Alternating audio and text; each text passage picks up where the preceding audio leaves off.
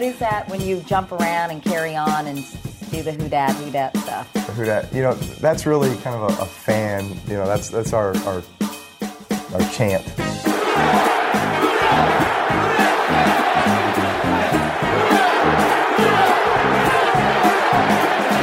Duncan Holder podcast back at you. Larry Holder here on the Athletics Podcast Network. Of course, if you're listening to this pod, uh, you're doing it in a variety of ways, or you can do it in a variety of ways. Apple, Spotify, wherever you get your podcast, go rate, review, subscribe. Tell all your friends to jump on board. And of course, you can join The Athletic. TheAthletic.com slash Duncan Holder for 40% off your first year subscription. You get all the podcasts local, national, all the coverage all over the country, every sport you could possibly imagine. We cover it here, of course, at The Athletic. We're international as well. So jump on all of the great storytelling and reporting done here at The Athletic. You can do so for 40% off, theathletic.com slash dunk and holder. So, look, Saints news, not really a ton of news going on right now in Saints land the news of what we expected. Taysom Hill, the Saints are planning on putting a first round tender on him. That's no surprise, so no need for us to dwell on that again until an extension possibly comes, which could come at some point next week with free agency. Of course, free agency is going to be uh,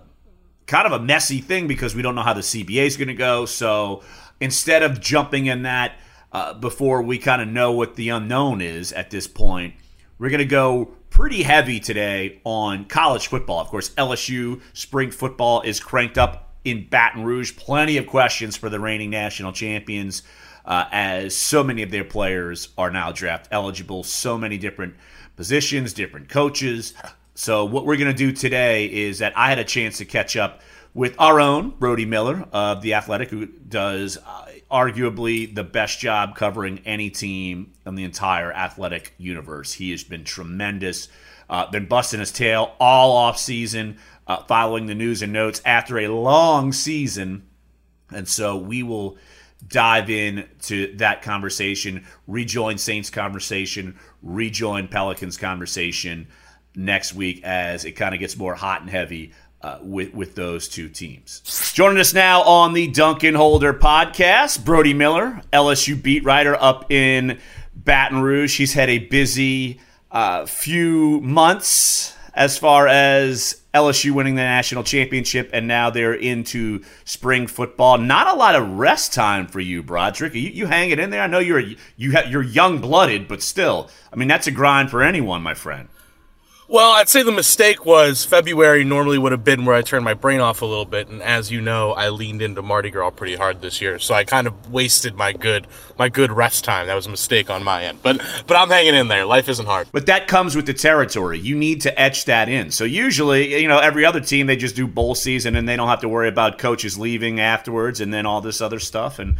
Uh, you know, good problems to have, but bad problems to have. But look, obviously, we're going into spring football it's basically it's almost like what I could hear Ed Orgeron saying, "Turn the page, turn the page," because now it's basically an entirely new team. Uh, look, spring football's ramped up. Would have been uh, out. Let's let's punt quarterback for a second because we'll dive into that later. But outside of that, what are maybe the couple of storylines that you're looking at? Uh, this offseason with this LSU team? Yeah, I think, you know, if you're avoiding the quarterback one, which uh, I, I, appreciate. Uh, I mean, I think the the switch to a four three front on defense under Bo Pelini, new defensive coordinator after all the success Dave Aranda had, I think that ranks pretty highly for me. Not just because, hey, how will this new coach do and all that, but just how does he try to get the most out of personnel? You know, I mean, it, the strength of this team seems to be its defensive line. You're loaded up front with you know seven, eight guys you feel confident starting. That's huge, and then you know, you feel really good about your secondary with guys like Derek Stingley and, and, and Jacoby Stevens and, and a pretty deep group there at safety and corner. The linebacker is completely wide open, and it's not just like, oh, LSU doesn't have a lot of, you know, oh, it doesn't have a lot of experience. No, I mean, it's desperate at linebacker. It's hunting the graduate transfer market. It's looking really hard at North Dakota State's Jabril Cox. It, it, it's moving guys all around the field. For example, Devonta Lee, who out of Amite, who's a, you know, 225 pound receiver who a lot of people thought would be a safety one day. He's going to be playing linebacker now, which actually a great fit, but I don't know if he's going to be ready this year. There's a Marcel Brooks who, you know, saw the field quite often as kind of a safety outside linebacker hybrid type for LSU. He's going to be playing true inside linebacker, and that's, again, that's a weird fit. And you're trying to get the most out of some of these players, but I think just kind of how Pelini fits these weird pieces together on defense, I think is the number one story I'm looking for this spring. But then if you're looking for other ones, there's who replaces Justin Jefferson at receiver. How does the offensive line do when it's replacing all but one starter and they and one of the next guys is suspended? Things like that. I think those are some of the top ones that come out. Well, Brody, let's start with the strength uh, because obviously we could point to a lot of question marks everywhere. You mentioned the defensive line. Uh, transitioning from 3 4 to now a 4 3. What are the pieces you're looking at uh, as far as playing those end spots? Because we're used to seeing names like, all right, defensive end Rashard Lawrence, and he's definitely not your 4 3 defensive end type. And so, and even if they had, say, like K'Lavon Chaisson, uh, you know, if he were back, he's not your prototypical four three every down end. So so who uh, I, I, know uh, you uh, you had a profile on McClendon uh, I think last week. I'm sure he's one guy, but who are some of the candidates you feel like can play that defensive end because I feel like we're familiar with the names who maybe be able to play in the middle. Yeah, you're absolutely right because I mean pretty much all of the guys who were your your 3-4 ends last year, your Glenn Logans, Neil Farrell's, really good players. It sounds like they're going to be more three technique defensive tackle types. So, I think yeah, there's it's going to be a lot of unknowns like you said. TK McClendon who you mentioned is definitely one of the guys who looks like he's going to start at one of those spots. He's a he was a junior college tight end from a small town in, in Georgia who came to LSU as a tight end He's a freak athlete, 6'6, huge guy, has all the upside, but just never really found a great fit for him. He switched to the defensive line, I want to say last September, and it's gone really well. You heard rave reviews last season quietly as he was redshirting that, all right, this guy's going to be a stud for us down the road. So he's definitely one of the front runners there. It's his job to lose, but I don't think it's, you know, secure anything like that because he is so inexperienced. Then on the other side, you have, it, adds to the question mark thing. You have a guy like Justin Thomas, who right now is number one on the other side. Justin Thomas is a really good pass rushing defensive lineman. He kind of brings some size. He's, he was a 3 4 defensive end before. But he was suspended and left the team last fall for different disciplinary reasons and, and just returned to the team. So it just kind of adds to the question mark thing. And I'm really excited to see Justin Thomas. I think he's a lot of upside. Remember last year, you know, Dave Aranda loved his cheetah package with just one defensive lineman. Everyone else was linebackers and safeties. Justin Thomas, uh, when they originally put that in last year, was that one defensive lineman in that pass rush package. They consider him the best pass rusher. So I'm excited to see what he can do. And then to throw some other names out there. They they love true fresh, uh, early enrollee true freshman BJ Ojulari. They think he's going to be a stud as he develops. I think that's one guy to watch. Andre Anthony's the other one, which is a name that people are probably getting a little tired of hearing because he was always kind of the, the quote unquote next guy up at outside linebacker and just never really broke through.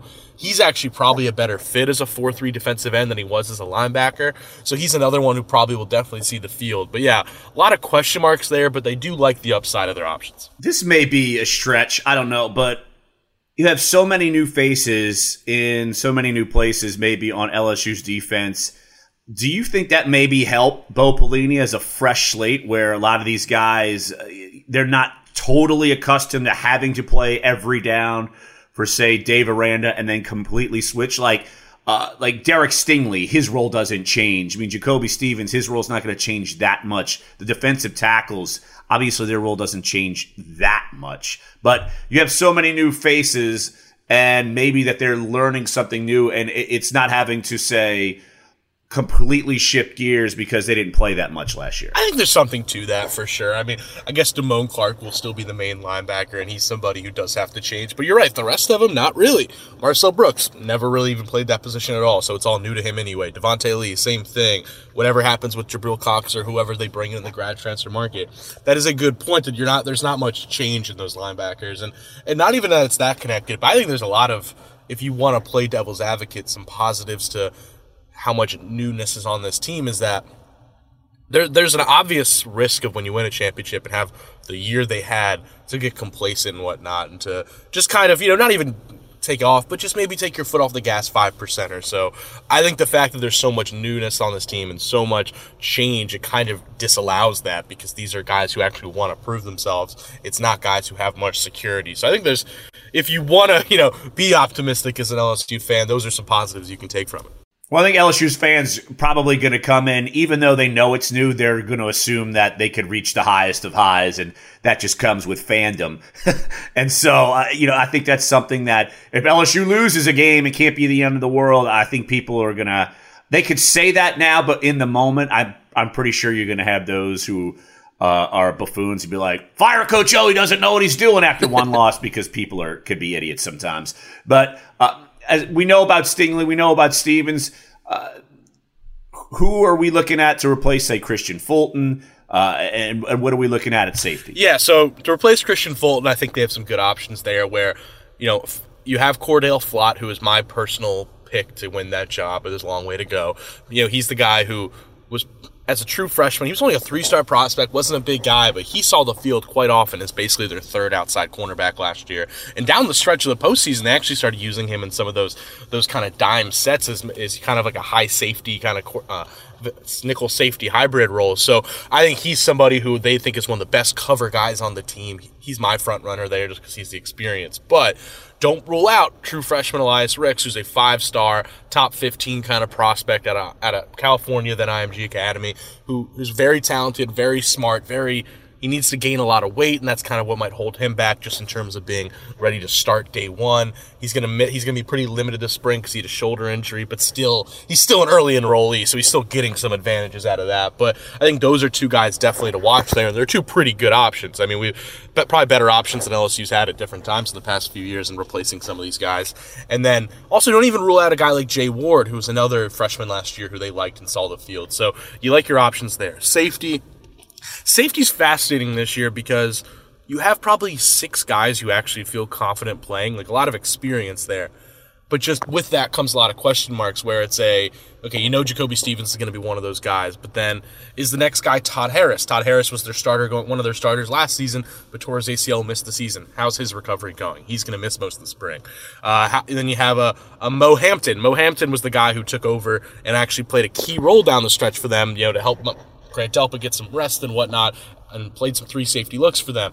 Well, he's playing baseball right now, so he's missing the spring, and now he has a stress reaction in his back that might take him out most of the baseball season. And as you know, back issues are a really scary thing because they're kind of hard to predict and they don't really go away. So now you're worried about that. Then you have a guy like uh, Jordan Toles coming in who you know, Jordan Toles is one of the most hyped up freshmen. I think if you talk to people at LSU, that they're most impressed with. Another early enrollee, a guy who also is going to play basketball at LSU, a really talented guard. He's probably my name. I'd really like highlight to be like, hey, just watch out for him. I think he's going to see the field this year, and I, and so I think they have a lot of options there they like. I think I'm just curious to see. Like I said, all of them have their own little you know question mark around it. So I'm curious to see how it plays out. All right, Brody, we've gone ten minutes, and I'm proud of you. Time's yeah. up. Quarterback talk. 10 minutes. Usually I could go panic mode and talk about that for 45 minutes. That's why it's the best podcast. We all know it's Myles we're Brennan. Different. Exactly. yeah, we're bucking the trend. I went defense first, but uh, look, Tyler, Bre- uh, yeah, yeah, the Myles Brennan. Uh, we look at him and he's the guy, and you just, it's, I know when Coach O had his press conference last week, and I know he's going to talk later on this week he talks about, all right, it's Myles Brennan. He's getting all the snaps, this, that, and the other, unless someone beats him out. I mean, no one's beating him out, right? I, I can't, I can't foresee that. Uh, is that something that's even a remote possibility in your eyes? Yeah, I mean, it's it's his job. Yeah, I'm I'm absolutely agreeing with you. It, it's it's going to be Myles Brennan's job. Something crazy would have to happen, whether it be injury or I mean, I guess if I wanted to throw out just a, a qualifier, they've been really, really, really impressed with true freshman Max Johnson, early enrollee. But still, I have no expectation that he's going to be ready to play, you know, year one or anything like that. So yeah, it's his job to keep, and it's a it's one of the more fascinating quarterback jobs I can remember because Myles Brennan might go out, you know, with the receivers he has, with the modern offense finally installed, with it's this offense that fits what he likes. He might go out and throw for 3,500 yards, 35 touchdowns, and have a season that up until two years ago would have been the best season in LSU quarterback history.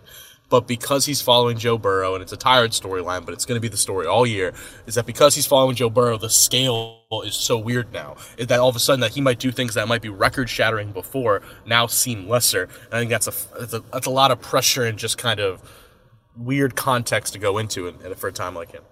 And I know, uh, at least it's on the story budget. I did some homework. Later on this week, you're going to have a uh, profile uh, with uh, with Myles Brennan. Is that accurate, or am I just like sp- Wow, way to way to just like give up my, my give up my uh my security.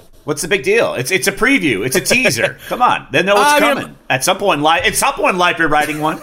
We're uh, it, it's we're not too sure when that's going to come out yet. It, maybe it'll be later this week. Maybe it'll be next week. But yes, there's a a Myles Brennan profile coming in the next week or two for sure. Yes, breaking news. Brody's going to write about the quarterback. Yeah. Breaking news. I'm sorry I spilled the beans. Really you, going out on a limb here. I know exactly. Well, I apologize for the timetable. You do it when it's ready. oh, That- I'm kidding. I'm kidding. That's how we go with the athletic. Do it right. Do it when it's ready, and then and then of course uh, Brody, of course, will knock that bad boy out the park. Okay, we know that LSU has a stable of running backs. I mean, there's no question about it.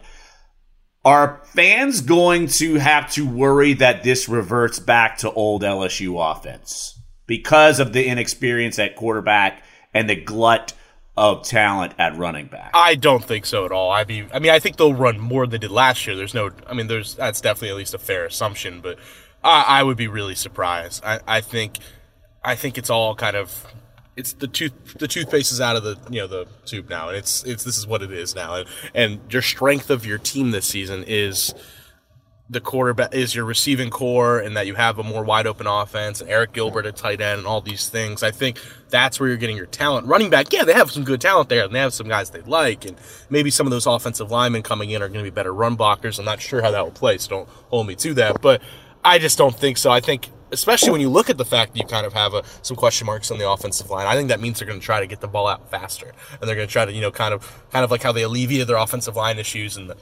2018 Fiesta Bowl by just trying to get the ball out fast. So yeah, I think uh, I would be pretty surprised. Do you? Do I think we'll see more of it, especially considering two of those three running backs and Tyrion Davis Price and, and Chris Curry are kind of more bulldozer types? Maybe we'll see. You know, for I, here's what I'd say. LSU last year in any third down or fourth down, their confidence was in Joe Burrow, right? You know, in a lot of those rundowns that people historically would do that, they'd be like, all right, Joe Burrow's going to get the first down, so we're passing. Maybe those situations you'll see revert back to the mean a little bit because you don't have that confidence in Joe Burrow and Myles Brennan. But overall, I, I would be pretty surprised. You mentioned the offensive line. I know that has become an even bigger question mark uh, with Rosenthal leaving school uh, for now. Uh, just uh, from the people you've talked to, uh, where is the level of concern there? And do they expect him to come back, or, or is that up in the air? I mean, is, are we going to be wondering if he's going to play, kind of like Sadiq Charles? I mean, is it going to be something like that? Yeah, it's a it's a great question. It's one of those things that's always kind of tricky for us reporters to kind of tiptoe around a little bit. I mean, they they Ed Orgeron said in his press conference last week, and he said it with some pretty strong confidence. He thinks that Dare Rosenthal will be back this summer and be able to play. Now, to follow your next question, I, I'm speculating, so I don't want to don't get ahead of myself, but if you know it is disciplinary issues that are the reason he's not on, with the team this spring. If that's the case, it does seem pretty safe to say he might miss a game or two or three or or however many. And I again, so they still feel confident he's the left tackle, but when you have question marks surrounding 100% is he going to be back? Is he going to miss games? That means you really need to spend this spring and this offseason making sure you're shoring things up at left tackle. And you already have enough question marks there. So Cam Wire is going to get the reps there and, and Thomas Perry as well. And those are guys that they actually do like the upside of. Cam Wire is another six six kind of really athletic project, but kind of like Rosenthal, who's a six seven huge guy they think will be a stud. But I think it's taken a while for Wire to kind of for it to click with him. Maybe he'll turn a page this offseason and kind of be able to take a step. We'll see, but then you start wondering, all right, they have three grad transfer spots. You assume one goes to linebacker. And then after that, you, they're really going to look for the offensive line. I don't think it's crazy to think they might use two spots on offensive linemen. The market there hasn't been too strong from what I've heard in the offensive line department, but maybe they try to find a center and an offensive tackle. And maybe not even an offensive tackle to start, but an offensive tackle just to bring some depth there. I think that's a, a reasonable expectation. So that's a question mark. Then you wonder, you know, who's going to win the center job? Is Chasen Hines is definitely the front runner there, but again, will a grad transfer come win that? Who knows? You know, then who wins the right guard competition between, you know, it's probably going to be between Anthony Bradford and Kardell Thomas. They ha- they like the talent in general in the offensive line, but just all these question marks right now are definitely concerning when you're replacing that much. All right, one more question, and then I will let Let's you go. it. Uh, we know Ja'Marr Ja'Marr Chase is the greatest history uh, receiver in the history of the world since he went to Rummel. We know that already. uh, look, obviously the expectations for Terrace Marshall are going to jump through the roof without Justin Jeff- uh, Jordan Jefferson, Justin Jefferson, whatever. One of the Jeffersons. I'm now getting all confused. Justin Jefferson. And uh, the word is what? Who's going to be that number three wide receiver? Is someone going to jump in? Because, I mean, we, we've seen LSU play five wide basically the entire season with three receivers, a tight end, and a running back. So uh, who's in the mix uh, to jump in and and see snaps there. Yeah, absolutely. And I think there's two answers to that. One, I think I'd start with the fact that I don't know if it's going to be a binary, you know, replacing the slot receiver kind of thing. I think you will see a little more guys moving around, right? That was something Joe Brady preached when he got here last year was we don't want guys learning one position, we want them to learn all three and then you use them how we can. So I don't think it's necessarily going to be that. You maybe see Ja'Marr Chase in the slot more, maybe you see Arik Gilbert the tight end in the slot more, things like that. But to answer your question, it's I think there's a few games to really watch there. Racey McMath is a, a, receiver they really like who is a huge, bulky, I don't know his measurements, but I would, I would guess he's 6'4, 230. I mean, he's a big guy. And he's their special team star. He's a stud there. He's f- very fast, very strong. They really like him. And I think he's technically, if you're probably looking at just confidence and depth chart, things like that, he'd probably be the highest up right now. Then the, the other guy the watch would be Trey Palmer, who, you know, out of Kentwood, really talented guy really, really fast, big play caliber guy. We saw him take a punt return for a touchdown last year. I think he's probably the X factor guy there who has a lot of upside. And I don't know what his best position is. I don't know where he could be best be used, but he will probably see the field just because he is such a weapon in that sense. And then, you know, you have a Jontre Kirkland in there. You mix him there. You, they like Jaray Jenkins. They trust him. But then the real other guy to watch would be Kayshon Boutte, another Louisiana signee who's a five-star talent coming in. I think he's definitely the I don't know how ready he's going to be. You never know with those things. You never want to put too much confidence in a true freshman, but he's probably the guy who could maybe come in and steal that job. That's Brody Miller, LSU beat writer. Check out all of his work on The Athletic. And uh, Brody, uh, we appreciate the time here on the Duncan Holder podcast. We'll catch up with you again down the line, my friend. All right. Thanks for having me, guys. Take care. You got it. All right. That's going to wrap up this edition of the Duncan Holder podcast here on the Athletics Podcast Network. Of course, uh, you can check us out wherever you get your podcasts Apple, Spotify, uh, rate, review, subscribe, all those good things. And of course, uh, theathletic.com slash Duncan Holder. You can get your 40% off your first year annual subscription. So jump on there, theathletic.com slash Duncan Holder. So want to thank our producer Danielle as always, and uh, we will be back next week for another edition of the Duncan Holder podcast here on the Athletics Podcast Network.